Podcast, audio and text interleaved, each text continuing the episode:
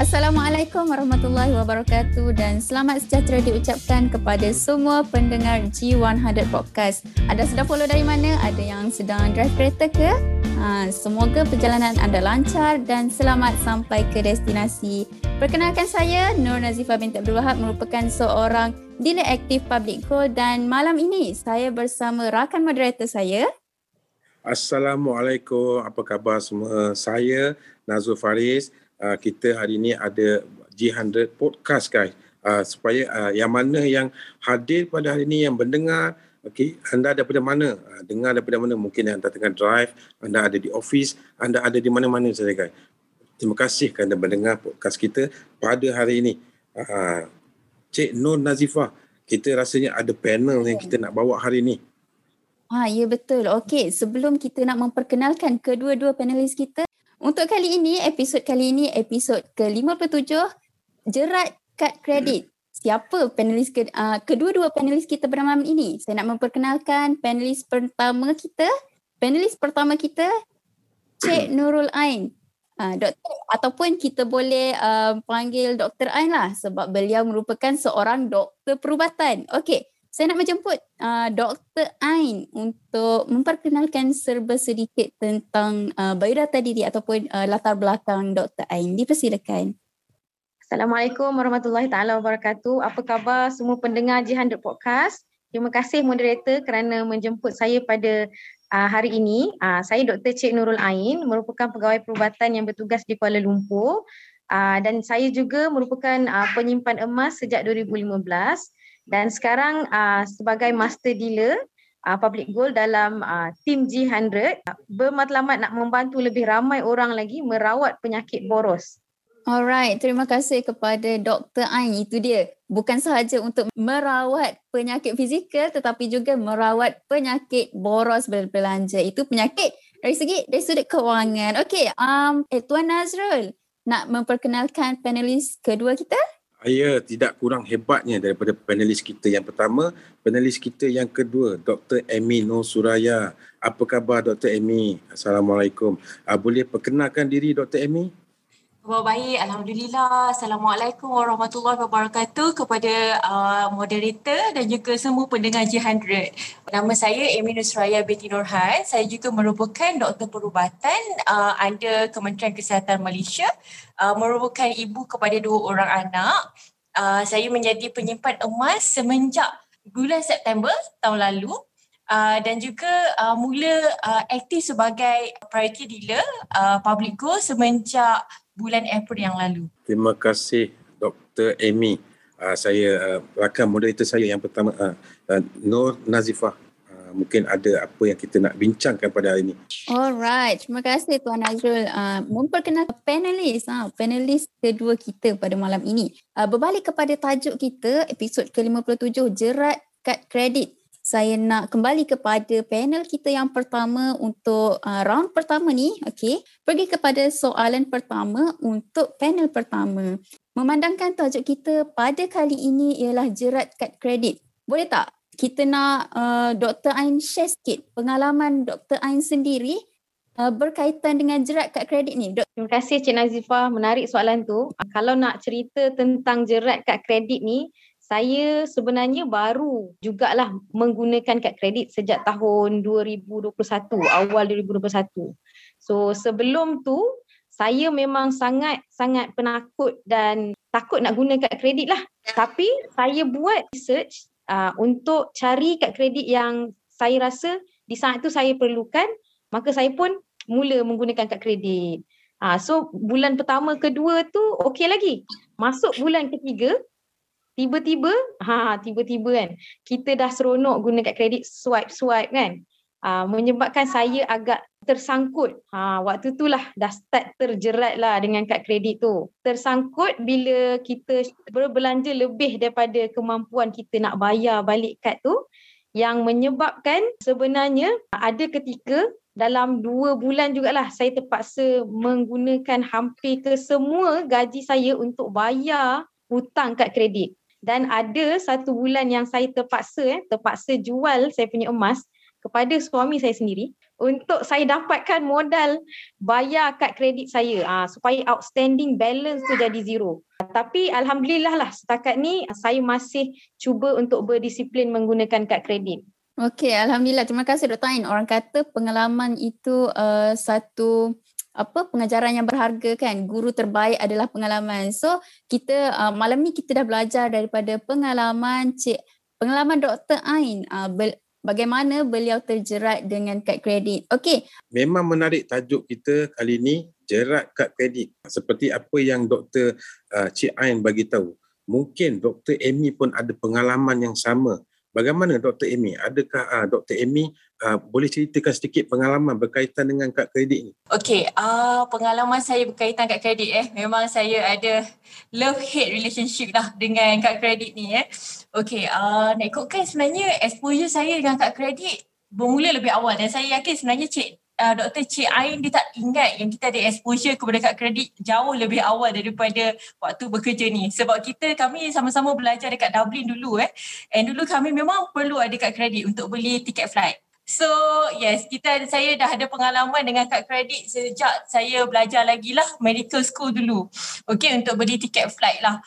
Alhamdulillah nasib baik masa tu hanya gunakan kad kredit untuk keperluan membeli tiket flight sahaja. So masa tu tak tak ada rasa lagi lah apa-apa masalah kena terjerat ke apa which is uh, luckily, luckily macam tu.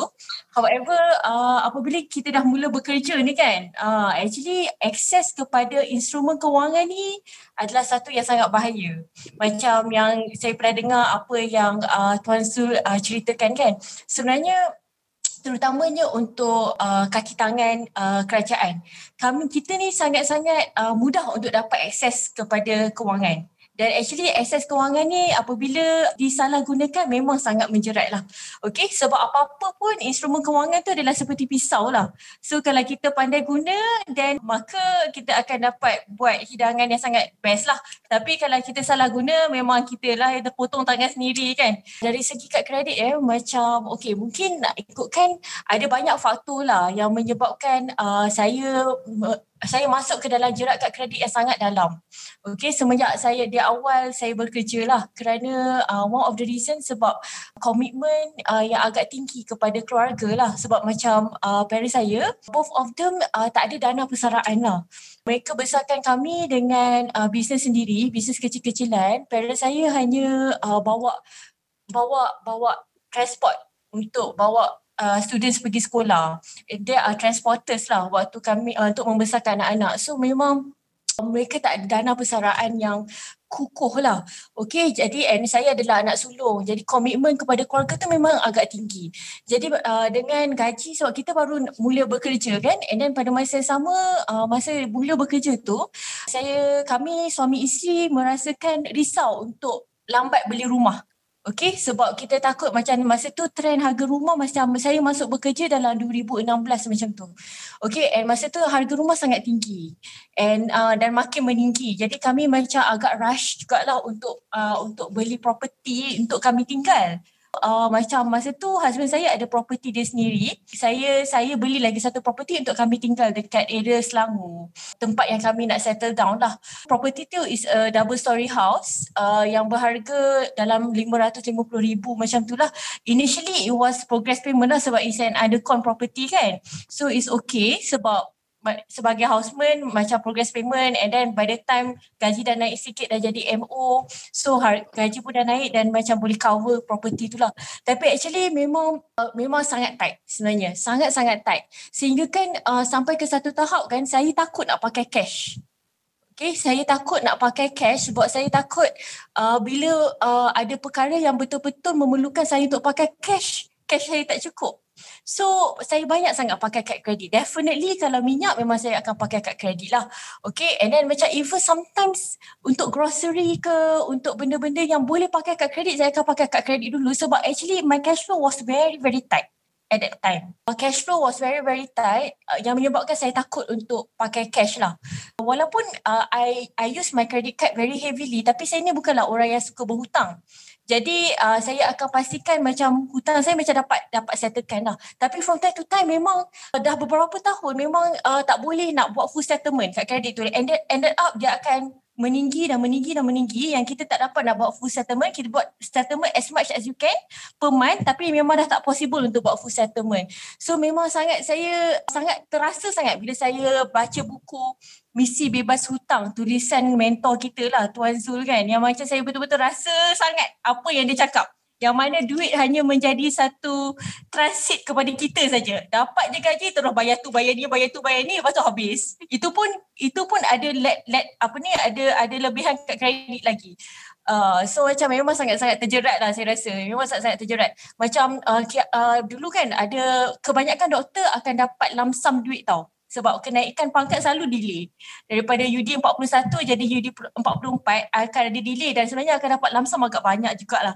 Tapi memang habis jugalah sebab nak settlekan kad kredit. Lepas tu masa tu lah nak masuk rumah, nak kena buat apa ni, nak buat renovation pun habis juga. Memang duit tu macam transit sahajalah. Uh, anda dengar bagaimana pengalaman daripada doktor, dua doktor kita, Dr. Amy. Untuk round yang pertama tadi saya suka apa yang dikatakan oleh Dr. Amy kita kad kredit ni ibarat pisau. Sebenarnya dia bukan salah alat keuangan tu tetapi salah penggunaannya. Pisau kalau kita guna untuk memotong sayur contohnya okey je tapi jangan sampai potong tangan. Ah, sama juga dengan kad kredit, ia membantu kita tetapi sekiranya ia sampai menjerat kita sangatlah berbahaya. Alright, tadi kita dah settle untuk round yang pertama. Sekarang kita bergerak ke round yang kedua. Jadi saya nak kembali kepada panel kita yang pertama iaitu Dr. Ain.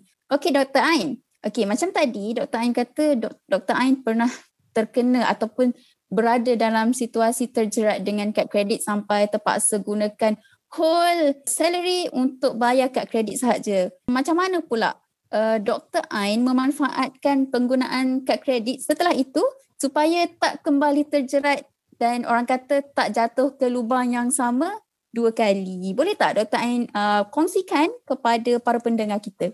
The reason saya mula menggunakan kad kredit adalah bila saya dapat sedikit ilmu dan bila kita apa research tentang uh, kelebihan dan benefit kad kredit ni lah. Uh, yang saya nampak sebab uh, waktu tu saya dah nak mula start uh, sebelum sebelum saya aktif dengan public goal saya ada buat bisnes lain. Uh, saya fikirkan kalau saya gunakan kad kredit ni untuk buat advance payment kan uh, beli barang ataupun stok so saya akan dapat point juga. Uh, so itu adalah antara kelebihan kad kredit yang saya nampak lah dia macam emas jugalah. Kalau kita tak ada ilmu kita rasa emas tu rugi. Uh, tapi kalau kad kredit pun kalau kita ada ilmu sebenarnya kita boleh manfaatkan. Uh, sebab bank tu seolah-olah macam bagi pinjam kita duit dulu Ha, tapi memang aim dia nak buat untung kalau kita terjerat dengan apa keep on buat hutang, buat hutang dengan banyak lah. Tapi kalau kita bayar full dan tak lambat bayar, kita takkan dap- tak kenalah late charges apa semua tu. Ha, so dari segi kemudahan, flexibility dan ganjaran kad kredit tu menyebabkan saya gunakan kad kredit dan saya boleh manfaatkan daripada situ. Ha, sebab saya fikir kalau saya simpan emas, saya boleh pupuk diri saya berdisiplin menyimpan. Uh, so why not sekarang ni saya belajar menggunakan other people's money untuk saya berdisiplin dalam berbelanja juga. Uh, caranya antaranya adalah saya fokus lah. Satu kat kredit saya memang fokus untuk, untuk petrol sahaja dan juga grocery ataupun barang tu. Uh, dan satu uh, satu lagi kat kredit tu untuk grocery. Uh, dan bila kita guna kat kredit, actually kita boleh tengok statement bulanan kita tu so kita boleh track kita punya perbelanjaan uh, bulanan tu kita buat apa.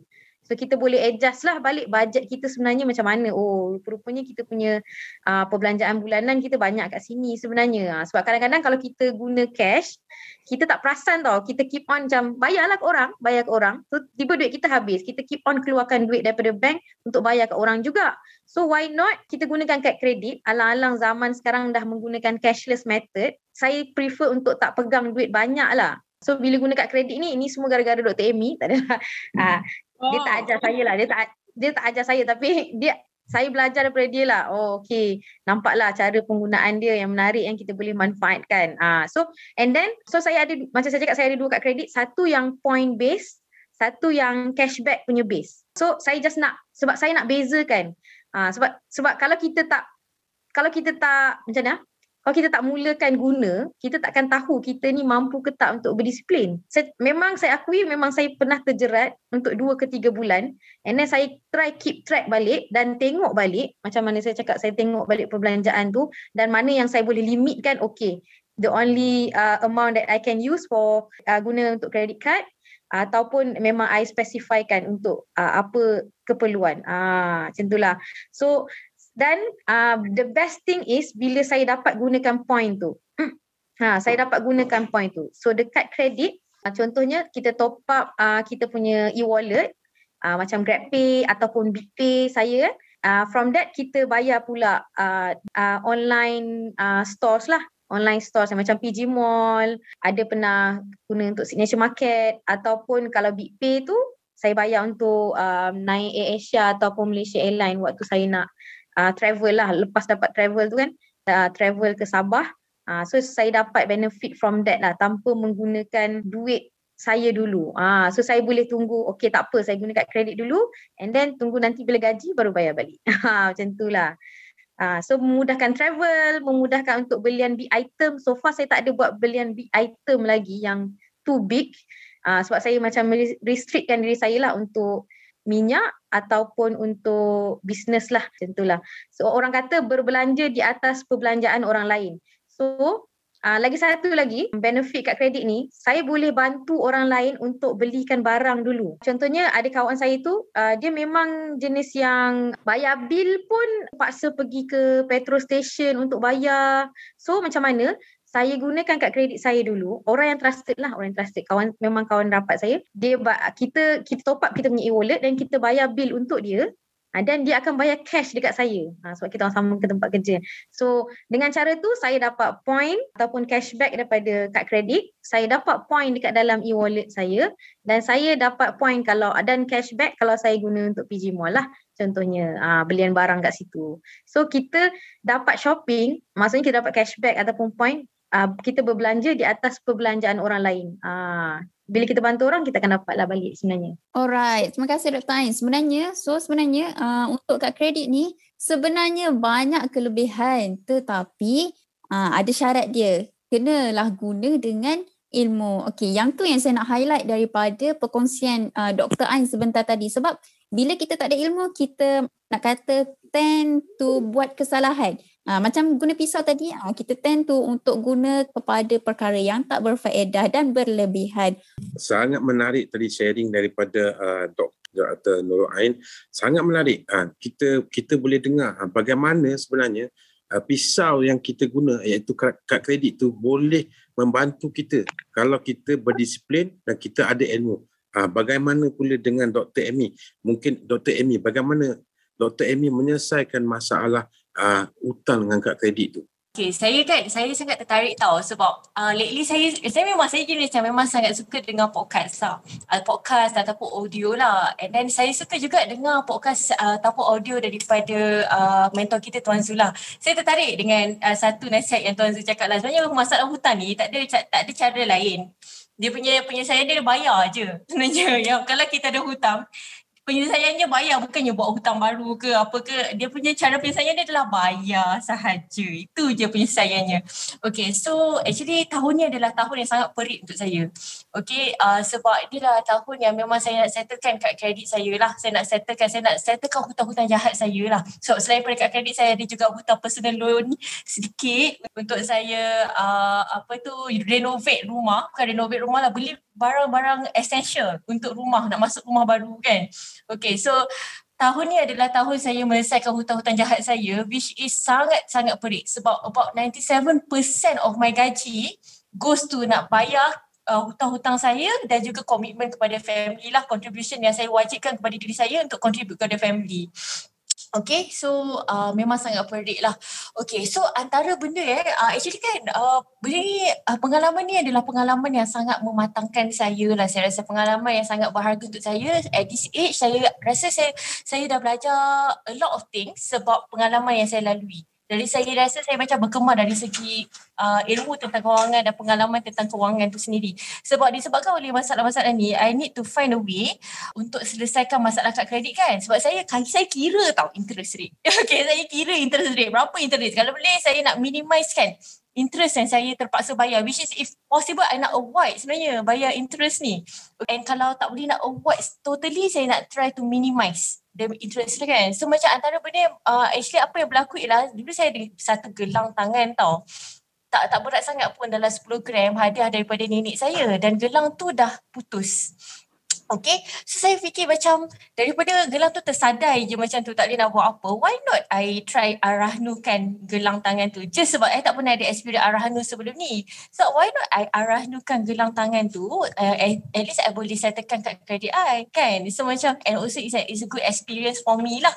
And macam okay, actually pengalaman tu pengalaman yang sangat membuka mata saya. And I really really uh, rasa macam saya bersyukur saya ambil move tu sebab saya belajar banyak benda uh, macam sebab kita belajar macam mana? Kita sendiri saya pergi seorang masa tu. Saya pergi seorang saya aranukan and saya dapat duit. And then kita belajar macam mana it works lah.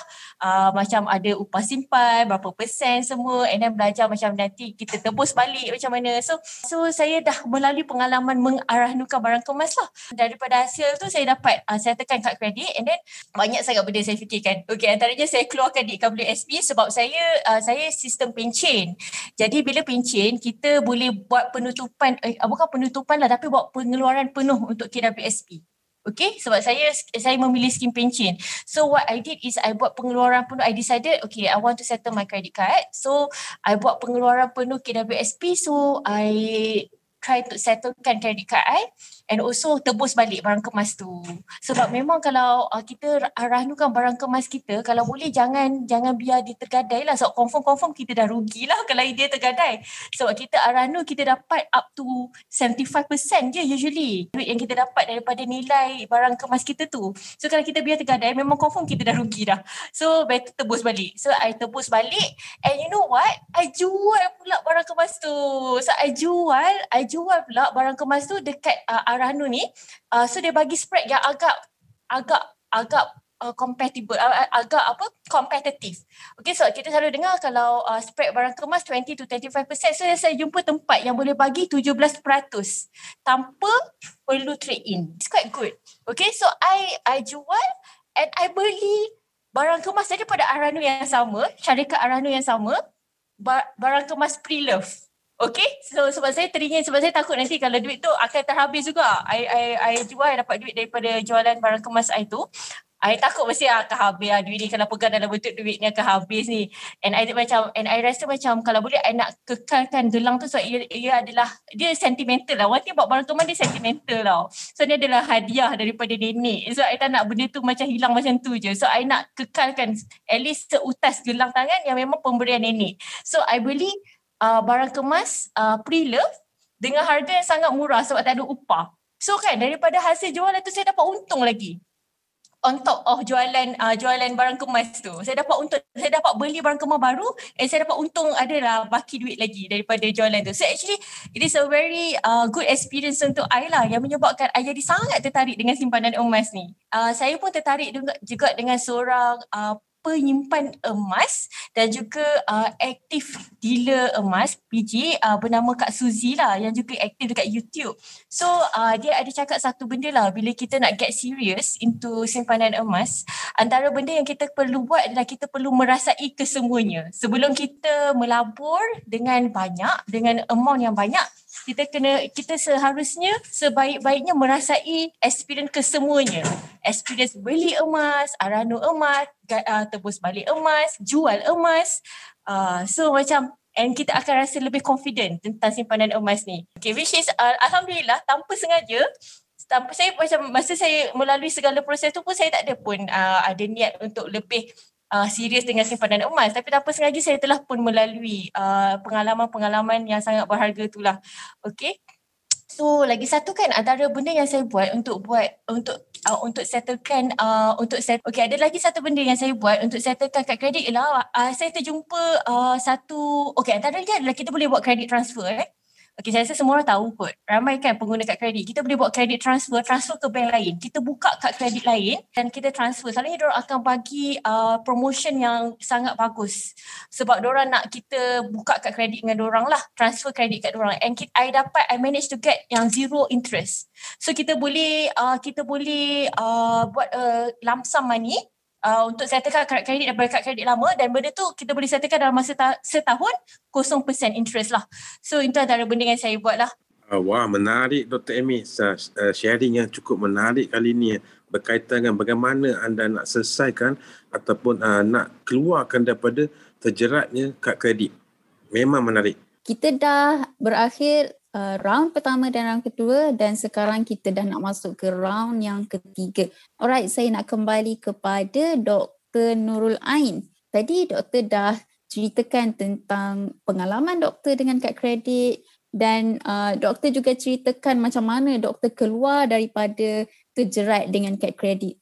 Okay, sekarang pendengar kita nak tahu ni, apa saranan dan tips daripada Dr. Ain yang doktor boleh kongsikan kepada para pendengar kita. Okay, memandangkan Dr. Ain merupakan seorang penyimpan emas, uh, boleh tak doktor kaitkan uh, tips keuangan tersebut dengan simpanan emas? Ah, boleh tak Dr. Ain? Saya bukanlah yang pakar lah kalau nak bagi tips keuangan tapi dari segi pengalaman sendiri, kalau lah, kalau nak mulakan pun pengguna kad kredit, simpan dulu emas. Mulakan simpanan emas dulu. Uh, kalau kita boleh disiplin menyimpan emas, maksudnya kita mampu disiplin untuk simpan sedikit dan sebahagian daripada um, gaji kita ataupun dapatan kita kan daripada bisnes ke apa kita dah dapat tukar kepada emas kita ada satu kita panggil protector lah ataupun insurance if anything like what happened to me if anything kita boleh gunakan emas tu untuk ni lah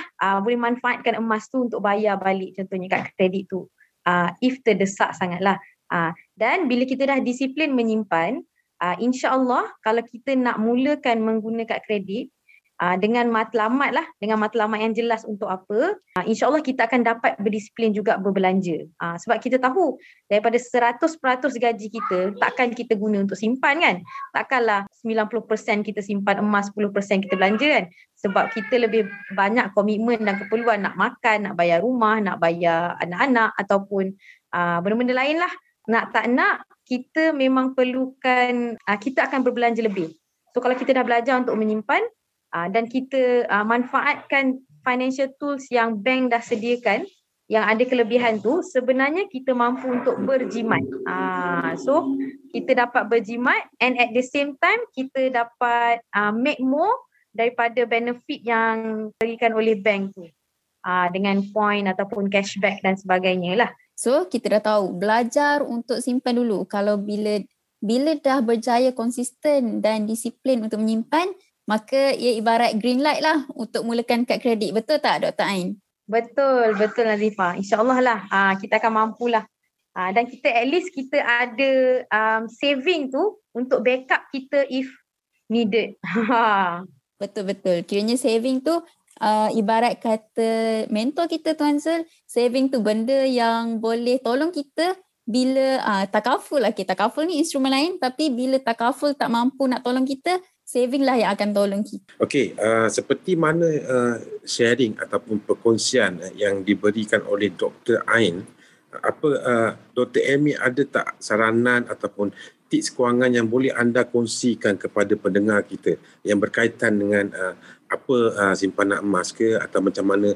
So kalau untuk saya kan sebenarnya kan situasi saya ni yang menyebabkan saya that's why saya sangat saya sangat semangat untuk share dengan orang. Sebab saya tahu betapa peliknya terjerat. Uh, walaupun kita terjerat dalam benda yang sangat buruk kan uh, jangan, janganlah menjadikan itu sebagai satu halangan daripada buat the right thing pula walaupun kita punya cash flow macam dulu kan saya tahu. Saya tahu sebab uh, saya saya berkawan baik dengan Dr. Cik Ain kan. Saya tahu kelebihan emas saya tahu emas tu bagus.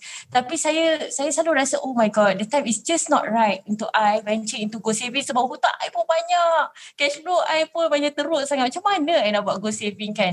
Tapi actually kan uh, we just should start first okay? Walaupun kita mungkin tak dapat nak menyimpan uh, emas banyak banyak banyak banyak sebab benda tu bukan priority kita prioriti kita masihlah untuk menyettlkan uh, hutang-hutang jahat kita dahulu kan. Tapi apabila kita dah berkecimpung dengan uh, simpanan emas dia ada efek yang sangat bagus kepada diri kita. Okey, ada banyak sangat efek yang bagus. Satu kita akan lebih, jadi lebih cermat sebab kita dah mula macam kalau saya saya mula melihat duit tu sebagai saya akan convert kepada gram. Okey, uh, nak beli ke toys ni memang cantik. Mesti anak-anak suka semua kan. Tapi oh my god harga dia macam dah menyamai satu gram emas ni. Uh, berbaloi ke beli benda ni? Uh, macam tu kan. So kita akan mula fikir macam tu. Okey, so dia macam lagi cermat. Dan lagi satu kita ada lagi macam kita ada uh, matlamat. Okay, macam okay aku nak settlekan hutang-hutang jahat ni cepat-cepat supaya aku boleh uh, menyimpan dengan lebih serius. So actually uh, simpanan emas ni ada banyak sangat uh, kelebihan lah. Jadi uh, bagi saya, bagi mereka yang juga macam saya, uh, cash flow sangat teruk dan uh, hantui oleh banyak hutang-hutang jahat, mulakan je dulu uh, simpanan emas. Walaupun sedikit rasai pengalaman menyimpan emas, simpanlah at least macam satu dinar ke dengan kita kan. Yang kita boleh tengok dan lihat dan pegang yang macam memberi kita semangat untuk mengumpul lebih banyak emas kan. Uh, so macam ia adalah satu benda yang sangat baik lah bagi saya. Ah, terima kasih Dr. Amy atas perkongsian saranan yang diberikan guys. Uh, sebab tu uh, tuan-tuan, uh, perempuan, uh, walaupun kita ada hutang kad kredit tapi kita kena cari macam mana cara penyelesaian yang baik. Dan salah satu penyelesaiannya adalah kita tukar, kita ubahkan sikap kita dengan menyimpan emas. Jadi dari situ sikap kita automatik akan berubah. Okey, Alhamdulillah kita sedang menghampiri ke penghujung rancangan ya kita dah berakhir tiga pusingan soalan kepada kedua-dua panel kita pada hari ini, pada kali ini. Okey, so untuk yang terakhirnya, okey, panel kita dah ceritakan pengalaman, dah bagi tips. Tapi pendengar kita ni nak tahu macam mana mereka nak hubungi kedua-dua panelis hebat kita pada kali ini. Okey, so saya nak move kepada Dr. Ain dan juga Dr. Amy lah. Kalau uh, siapa yang berminat nak nak mula menyimpan emas ataupun nak bertanya-tanya tentang emas, boleh hubungi saya ataupun uh, WhatsApp ataupun call, saya tak kisah, di nombor 013-2299-763 atau boleh terus ke website saya publicgoalofficial.com slash cain22. Uh, saya aktif juga di Facebook dan juga di Twitter.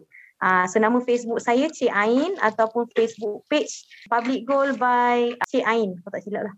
Uh, ataupun di Twitter, uh, tweet handle tu Cik Nurul Ain 8. Ah, so tak ada orang lain dah nama Cik Ain saya je. Ah. So sebut nama Cik Ain, Cik Ain, Cik Ain insya-Allah emas. Okey, uh, untuk saya pula, okey, uh, sekiranya anda berminat untuk menyimpan emas, okey, jangan uh, jangan hesitate lah untuk kontak saya. Insya-Allah saya akan bimbing anda.